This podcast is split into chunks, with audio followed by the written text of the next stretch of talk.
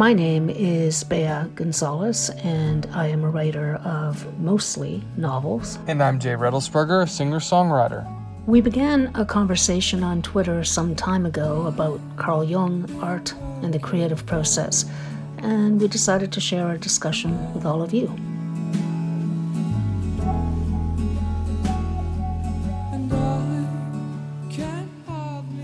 So, uh, just like I was saying a second ago, I've got some sage incense burning from New Mexico that I picked up this summer.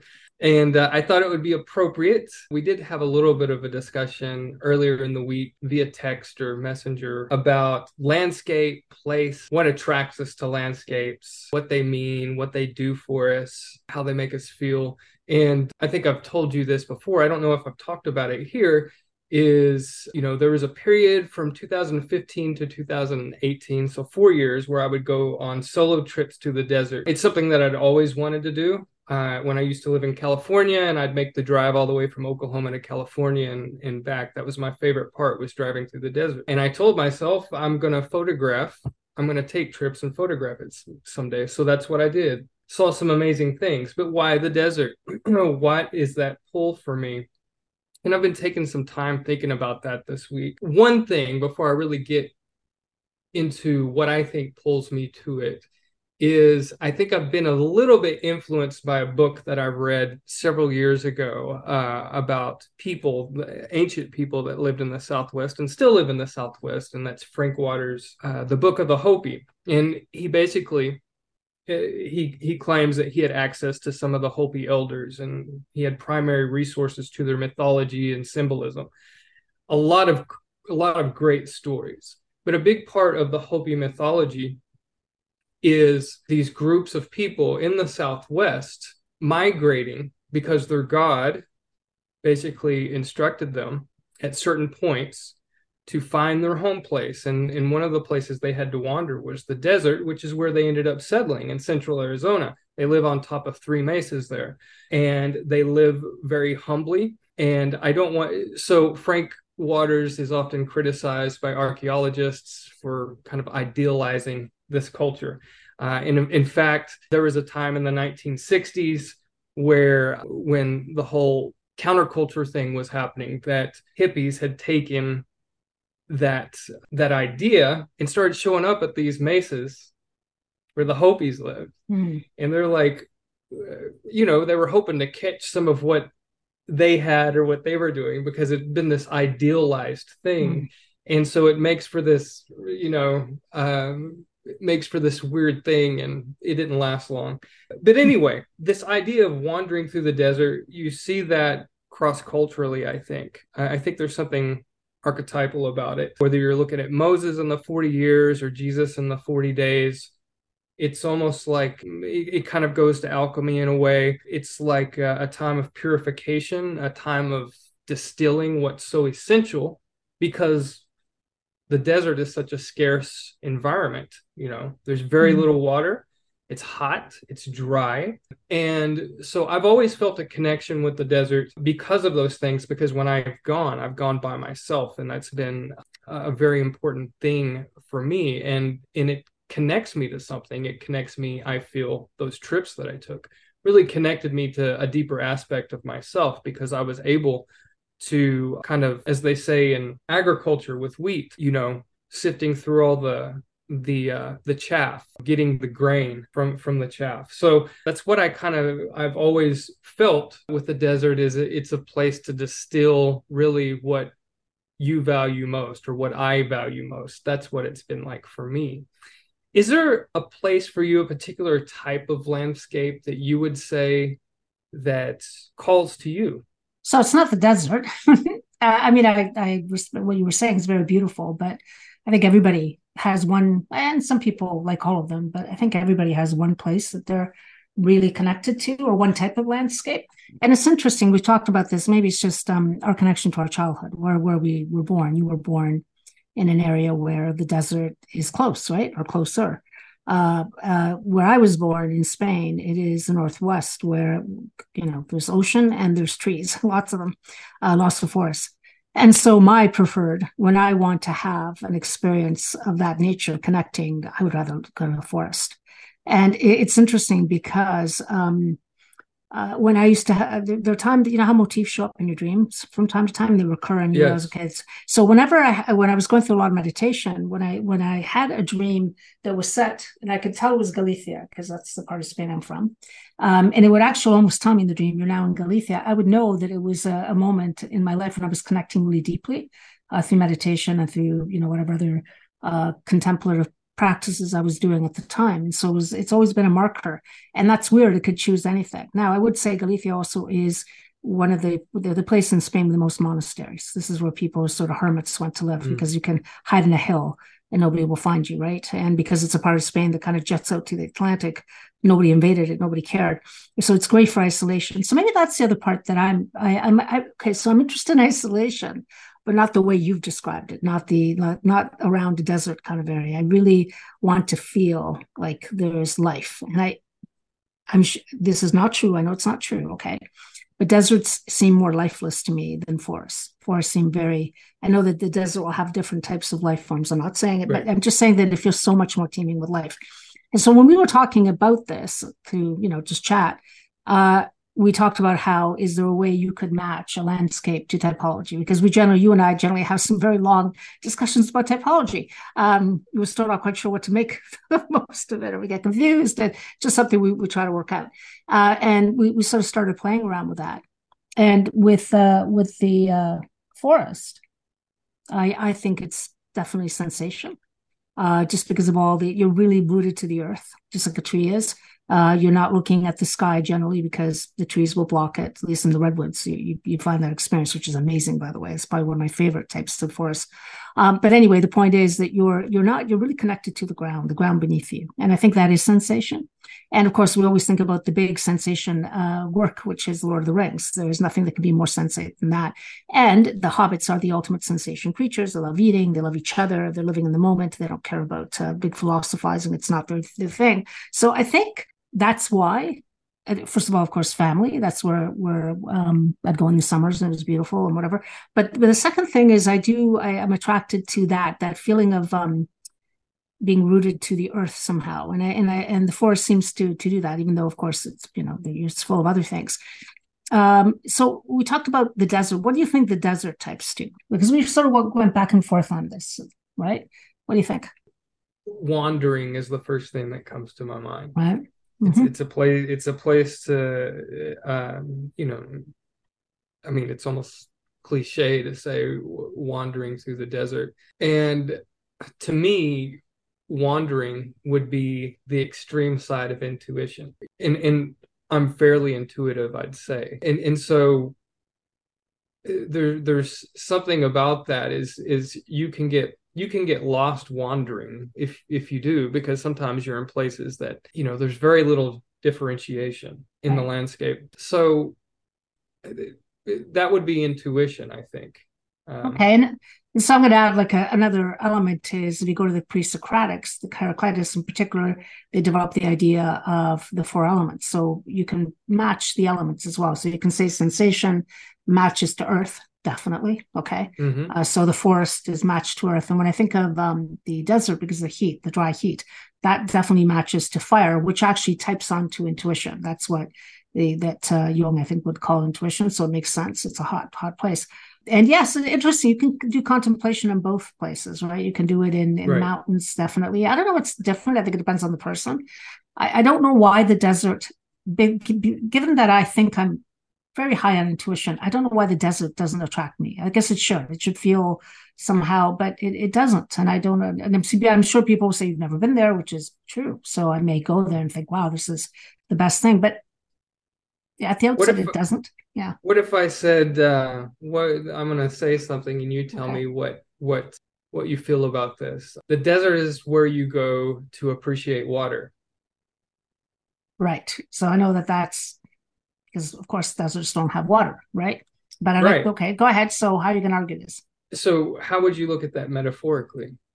Uh, deserts don't have water. Okay, metaphorically, I would say that uh, the feeling function isn't engaged in the in the desert at all, right? Okay.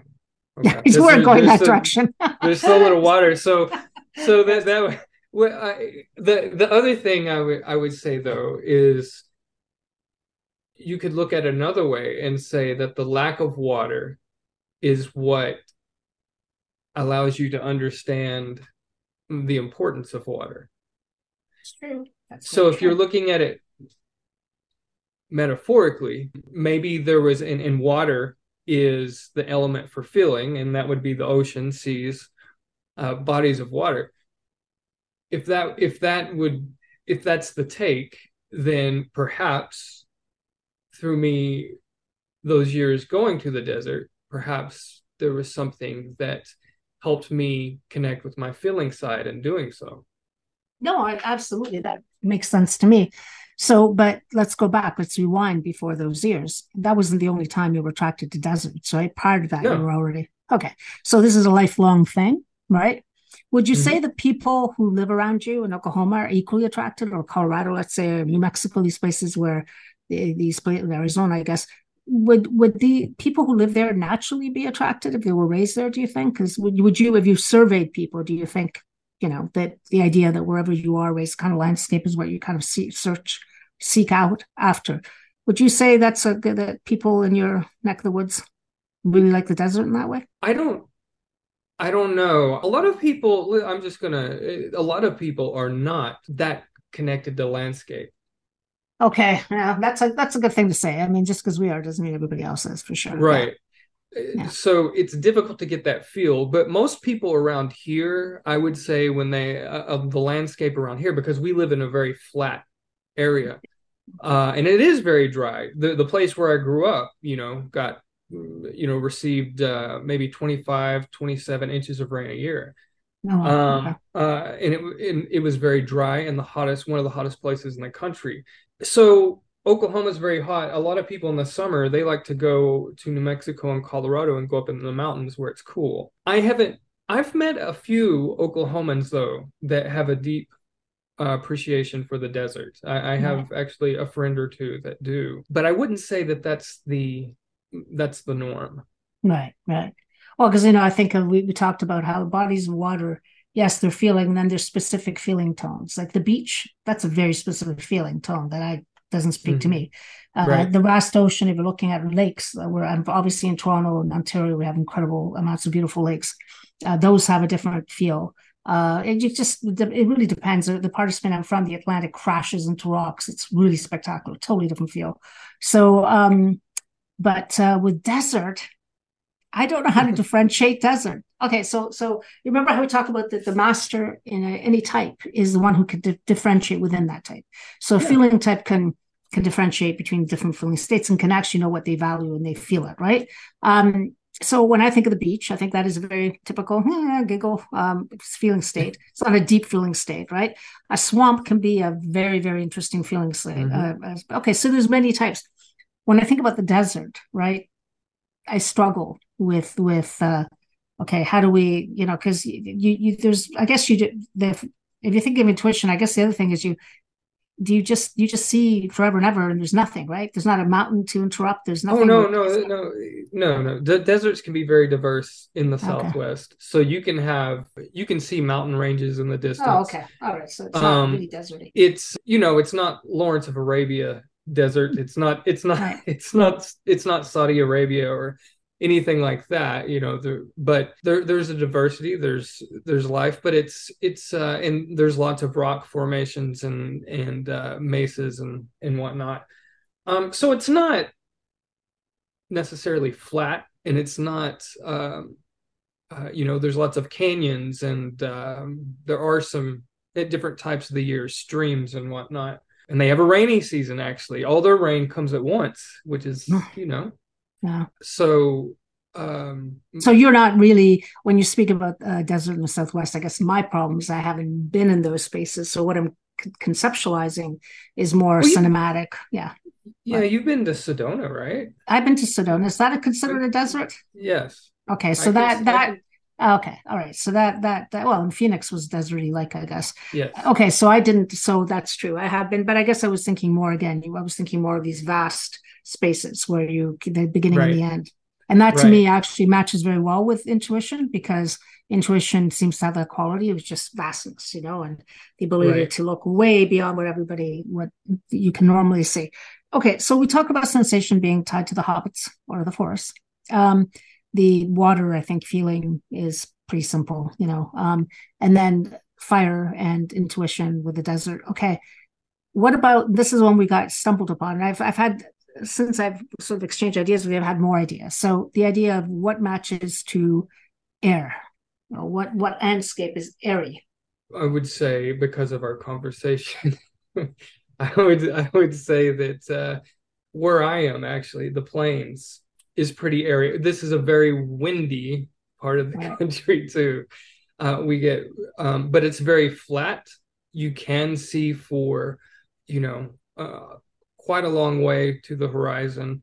Um, you can see the the Earth's. You can by looking at the sky, you can see the the the curvature or whatever the the shape and so it's it's uh, really it's expansive and you can see all over the place and it's really hot but a, a lot of sky a lot of air right so uh, can I can I put maybe okay? And I know the prairies. We're talking about that. The Canadian prairies are, are, quite famous for you go and you lose your sense of wherever the heck you are because the skies are so incredible.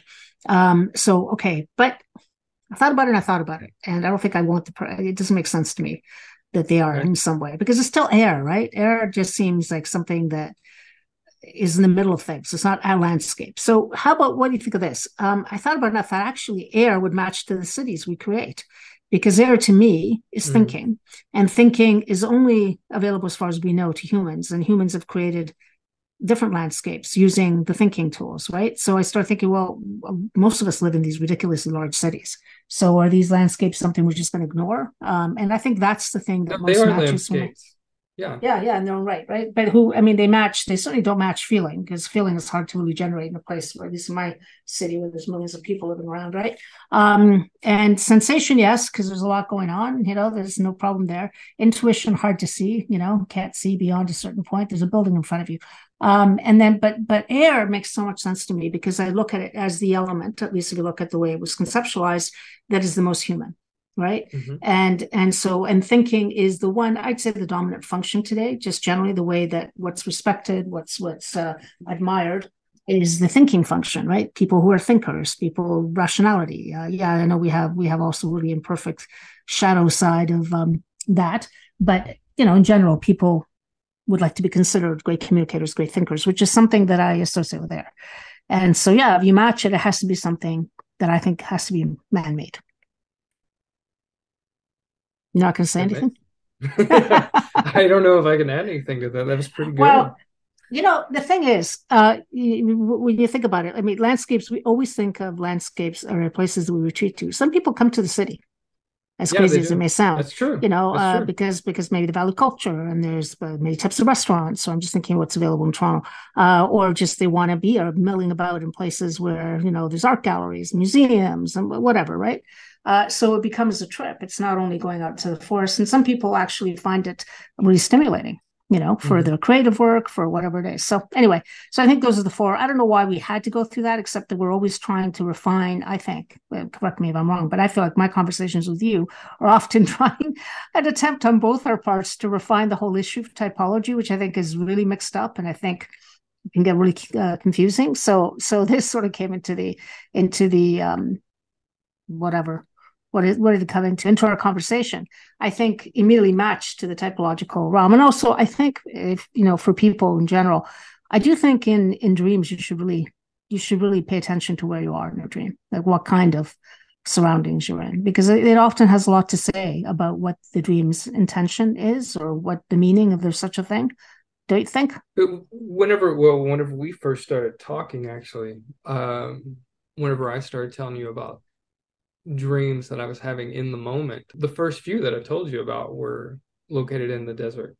Yeah, I remember that. I remember that. That's it, right? But it's one of those things where, you know, now that I, and this is where I think dream interpretation, you know, it's good to have a group or people you're dealing with on who you know pretty well, because, you know, I didn't know that at the time. I know a lot more about you now and I could, you know, it adds it adds shading, right? So when you're working with a group for a lot many years, you know a lot about their lives, and the dreams start making sense within the context of that particular life, right? Because there's always the, what the desert means to you and what it will mean to me will be two very complete different feeling states.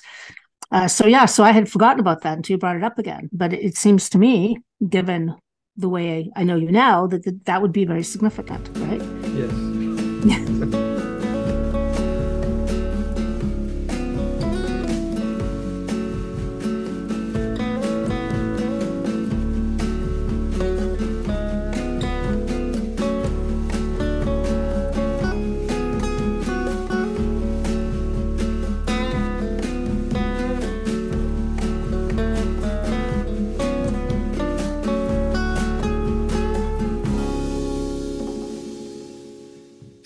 Tell me what you've been reading here lately. Well, what I've been reading. I've been reading a book um, by Lance Owens. Let me tell you who Lance Owens is, first of all. So, Lance Owens was a medical doctor. I think actually he um, was an ER doctor for many years. Became interested in Jung's work, I think in the 80s, and then really got deeply interested and started being a lecturer. And I found him because he's particularly interested in J.R. Tolkien's work, and I am as well. and then he gave a great talk about that. So, years ago, I had seen uh, a talk he gave, and then I started following him on Academia Edu. I mean, I don't know if people are on there, but he's got he he puts a lot of stuff up there. And I saw he had this book called um, well, what is the the full name of the book? I should probably get that. Give me a sec. Um, Mysterium's in the word. I know that. Okay, uh, it's Jung in Love, the Mysterium in Liber Nova. So in the Red Book, and and I, I was kind of intrigued. First of all, the the the title is intriguing, Jung in Love. I mean, it's not something you know. We people always talk about Jung's affair with with Toni uh, Wolff, etc. But it just seemed like an interesting way to look at it. But it kind of resonated with me because when I read the Red Book, and I thought the Red Book is a you know I think everybody should read the Red Book. That's kind of where I what the big theme that I saw as well. And his argument is that fundamentally what the Red Book is about is and I think nobody would really argue with this part of it. He just goes a little bit more in depth that it's Jung's um, attempt, successful attempt, to bring his feeling nature online, which had not been online. But in doing so, he identifies the need for the world at large to bring feeling online. So, so far, are you with me? Does that make sense to you in terms of what mm-hmm. you know about Jung's work? Okay. So then he goes a little bit for people who are interested in getting in the weeds. And by the way, if you go to academia.edu, he has actually uploaded this book as a PDF and you can read it, which is incredibly generous of him. So you can go in there and grab it and, and see what you think. Um, he uh, then goes into all this kind of thing that that is written about about did he have an affair with Sabrina Spiro and you know all these people that went through. He, basically, he says Toni Wolff is because that uh, the time he was seeing Toni Wolff, who came to him, uh, he had she'd gone through a psych, sort of a psychotic break and came to see him for a while. And anyway, it was his relationship to Toni Wolff that really opened this all up right? And what's really interesting about it too is that um, it was his dreams that were guiding him to actually get involved with Toni Wolff, and, and some of them are just you know really interesting just to read about if you're interested in dreams. Anyway, so his idea is that the the objective world in which things have to happen you can't individuate on a mountain we've talked about this before so on one level he was getting involved with toni wolff breaking every rule that he felt he should follow whether it's you know because he's a good uh, a good husband or you know good citizen on the other hand he was going through an inner journey that was mirroring both. And that only by doing the Red Book and going through that did he actually realize that this is a way that you individuate, that you meet someone in the objective world who actually is carrying a bit of whatever, in the case of a, a man, his anima, in the case of a woman, uh, her animus. And at first, you can't distinguish what is what, but then through the process of especially conscious work, and these two are doing really good conscious work, right? you can distinguish which is which. And in that process, you learn a lot about yourself. And then the connection he made later was that this is what was in alchemy, because alchemy has all sorts of weird figures, you know, with king and queen getting together, and you wonder what what's that all about. Um, you know, I've made a joke before that this is what Dan Brown has taken and partly into you know these these million dollar, multi million dollar books but it's a dumbing down of a very very difficult concept because if you read alchemical works they're extremely difficult because it's all very symbolic. But ultimately what it is is can you retrieve those parts of yourself right that you've projected on whoever it is that you found and you made a connection in the external world? And what does that say about your inner life? Okay. So what i thought we'd do see if i can get you involved is to read a paragraph that comes right at the beginning, and I think kind of says it all. And I thought we could talk about this and see what you think, and, and you can also tell me, am I am I gone? Have I gone off the edge? Maybe I'm even being a little bit too much, which for me, you know, wouldn't be all that unusual. But anyway, okay. So here's here's the the uh, the uh, paragraph in question. At the crossroads of life, Carl Gustav Jung entered the crucible of conjunction and the mystery of love. It was holy, it was sinful. Hot and cold flowed one into the other. Madness and reason wanted to marry. Opposites embraced, intermingled, and recognized their oneness and agonizing pleasure. So let's just stop there because it goes on, and I think we should stop. So, at the crossroads of life, I mean, just even begin with that sentence. what do you think about the crossroads of life? Like, I just think that is so powerful. I know it's the whole the whole paragraph is, but we've all been in those moments. If we were to look at this like a like a fairy tale or a story, what's a crossroad? Like, can, can you give me an example of a crossroad that you might have encountered that you, you could see in this? When to leave a relationship. Okay, so that's a crossroad in the sense that something has to end, right? And but mm-hmm. what what is it? The cross, right?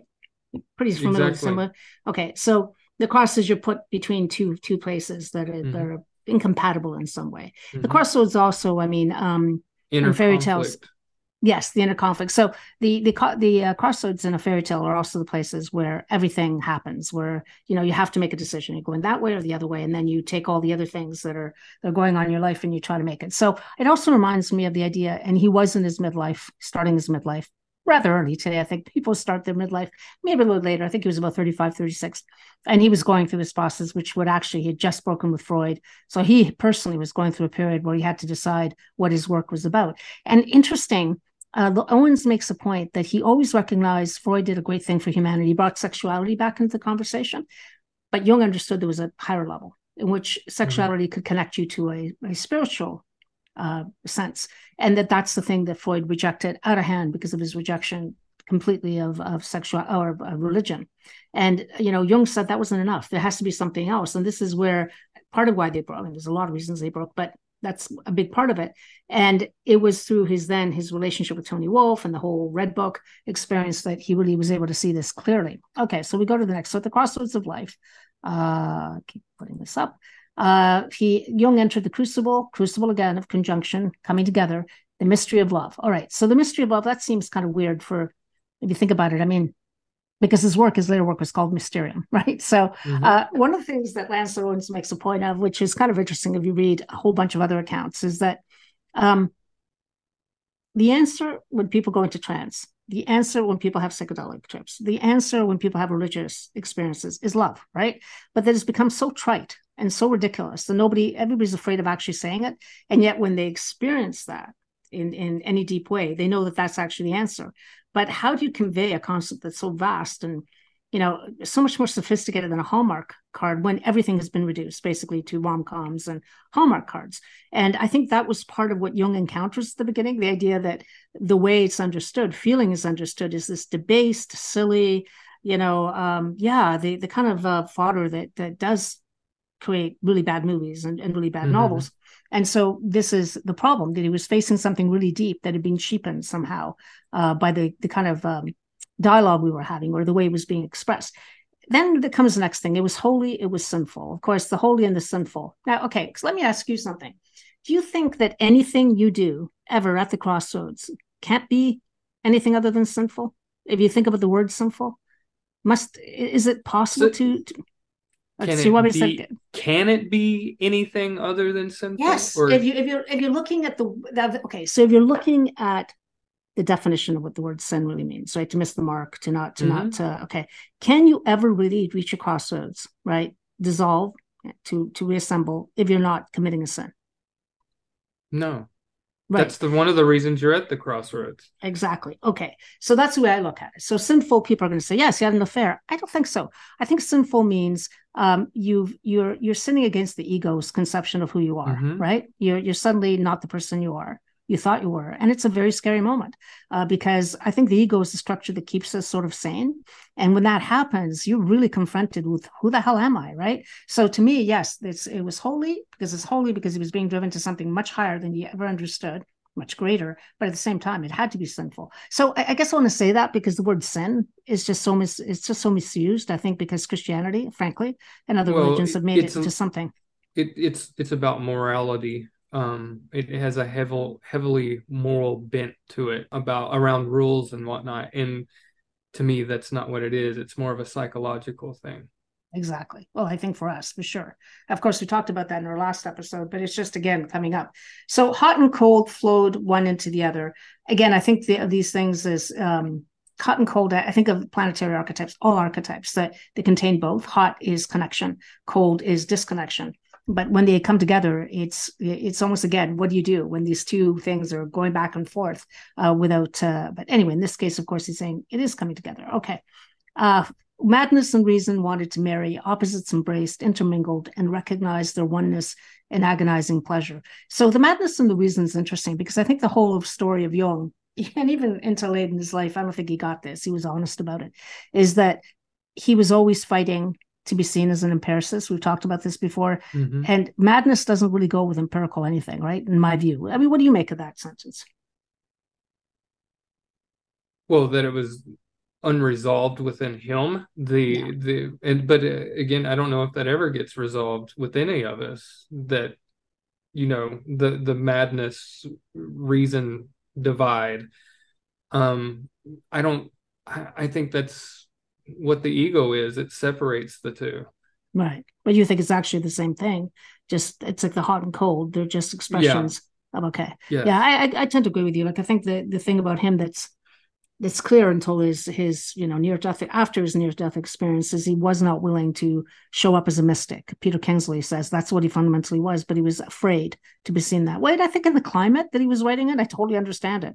He was a doctor he wanted to be seen a doctor. And then it brings the thorny problem of what people did with his work afterwards as well but yeah i mean i think yes this is the fundamental problem even within um, the red book if you're reading it. It, it you see it all over the place that he really wants to come to terms with that his heart was filled filled with wild battle. waves of dark and bright rivers rushed together, crashing each over another. At moments it was pure madness, but he endured, and he returned from the mysterium a man transformed. And I just honestly, I love this paragraph. Yeah, I posted this on Facebook. I was very, very um, a lot of people who who love Jung follow me. I don't know why a lot more people didn't like this this uh, paragraph or didn't engage with me on it because I think that is such a powerful paragraph about the whole of what life's about the whole what his life is about i can see it in me i don't know if you can see those those those images that he comes out and say yeah i kind of recognize moments in my life when i've been in this kind of turmoil where i don't know where to go mm-hmm. where i feel like i'm being driven in two different directions right mm-hmm. quite a bit actually yeah so why do you think people didn't really respond? I'm very I, again i was kind of it was intriguing to me. Maybe it was because language is very flowery. It is a little bit more um maybe overstated and people kind of you know when it comes to this area they like things a little bit less expressive. Well, could that be it? it's expressive but it's also um i i don't know. It's i think it's an experience. It's i don't have an answer for you well, you don't have to. I think one of the great things we both talked about this is we don't necessarily have answers. I've been mm. thinking about this a lot, so I'm just throwing it out there. And of course, we don't know. What we don't know what people, why people aren't engaging, or they, or maybe it was a bad day, or maybe you know whatever. Um, but I just thought, for me anyway, and maybe this is Lance Owens articulated for me uh, I've read so many books on Jung. The one thing that brought Jung together in my mind, in a way I could understand it. That's maybe why. And maybe that says more about me. No, for sure, that says more about me than probably about Jung or anyone else. But I just felt that it, it yes, this is it. This is the battle we're all fighting, whether it's madness, reason, um, the, the idea of being in places where you're you're pulled between two options you know what to do and of mm-hmm. course the jungians will say and this is very true that you wait right for the third you wait for right, something else right. to develop well that's okay. that's why jung referred to it as divine conflict right right that, that's that that is christ on the cross that's what right. he's referring to divine conflict there because that's where the uh, that's where the transformation comes that's where that right. third thing comes like you were saying although the third thing in Christ, the Christ story is death, which is transformation. So you really have to mm-hmm. wait for a, another form to show up, and then you mm-hmm. go. And I mean, one way to look at it is, you know, when you're caught between uh, two opposing people, let's say, or the, whatever. I mean, there's so many situations. You do have to wait it out. You have to wait and say, okay, because mm-hmm. you know things will change. At some point, the emotion will change, the attachment you have will change, things transform. I think what most people get caught in is they feel they have to act. And once you've uh, taken action, sometimes actually action helps resolve things and helps you clarify. But often you it's very uncomfortable to just stay with things and think well what's this really about? What's the situation about? You know why do i am i going this career direction or the other? I mean you could take it to those simple levels right? Why am i taking this side in in a, an issue or the other? If you just stay with it right? Um, sometimes you realize that it's not about actually i would say most of the time you realize that the issue is much bigger than you thought it was and but it was about something completely different and if you wait long enough and that's the burning idea they just burn with it you just let it kind of ugh, uh, make you feel uncomfortable and then suddenly something changes and you wake up the next day i experienced this i think i've talked about this before when i when i was in the middle of um trying to leave my PhD and feeling like, okay, well, what do I do? I wanted another path, but I was really afraid to leave because then, you know, all those years and blah, blah. And it was like, it was really difficult. It was a really difficult period in my life. And ultimately, what what actually happened, beyond a whole bunch of external things, is that um, it was waiting. It was just sitting with it and going, this isn't right for me. And it was like I, when I actually made the decision, you would think I made it in the moment. It wasn't. It'd been because it'd been just, you know, stirring in me for so long. And then at that moment, I was ready to take the step to leave England and and abandon the whole project. So that's just one example I have, which is where you are at a point where you know something isn't working, but you don't really know how to get out of it. Anyway, so I recommend this book. I've gone on about it. I, I just for anybody who's interested in Jung, I think I would read the Red Book and then I would read this and just to see, okay, does this make sense?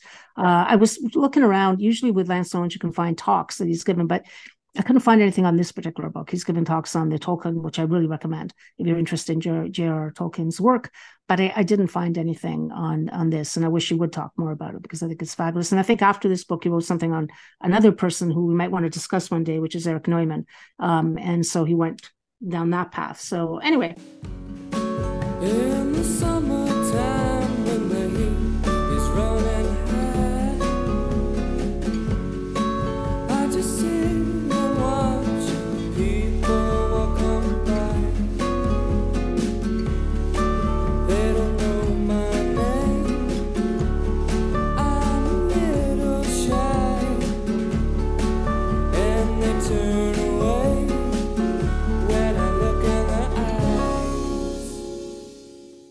Okay, well, what about music? What are you listening to? What are you thinking about music? Anything that has changed or developed, or I don't know, know what happens with music? No, revisiting things. I've I've uh, um, gone back to um, Jeff Buckley. It's it's been you know I go through phases with him, and it's sometimes years, many years between, because he is so heavy.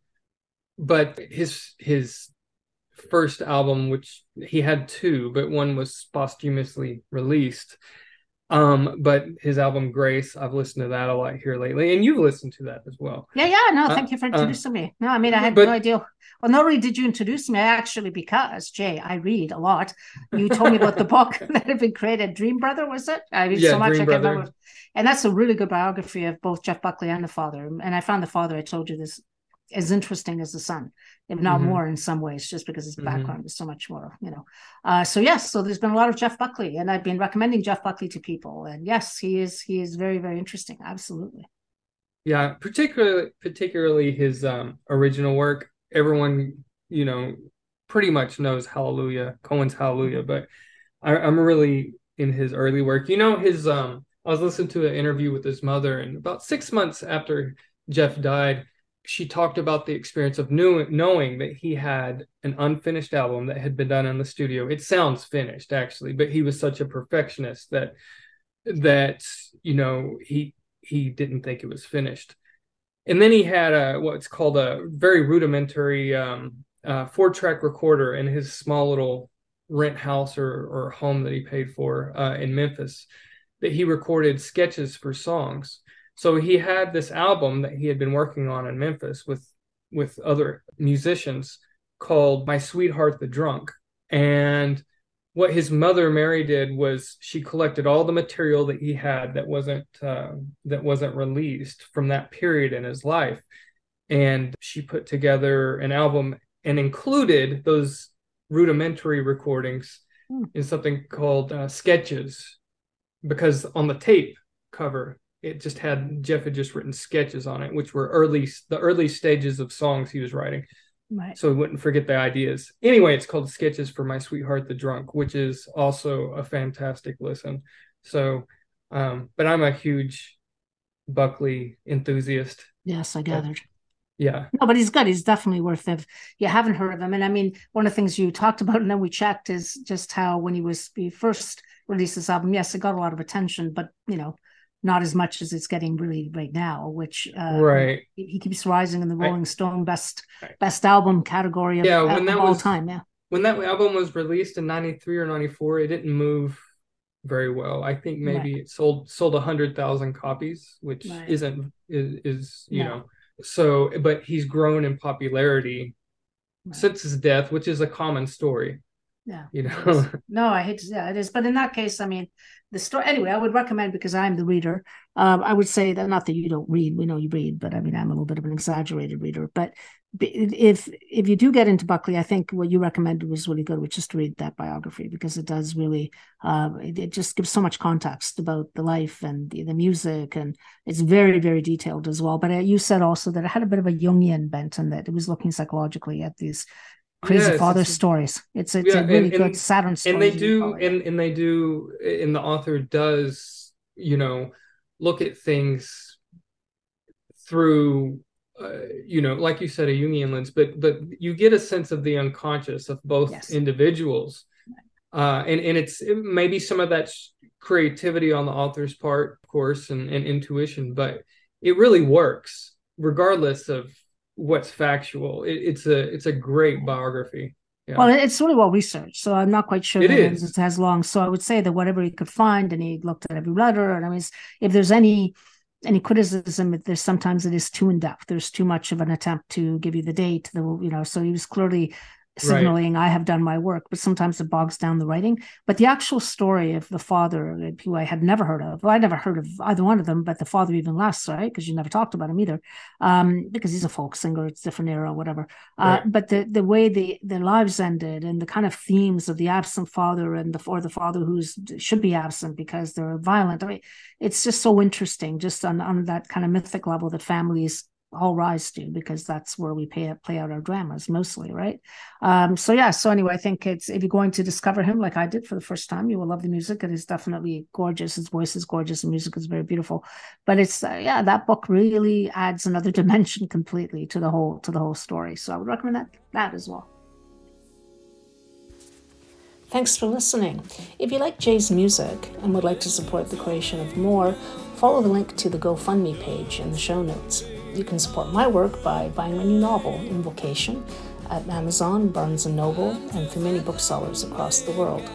For now, until next time.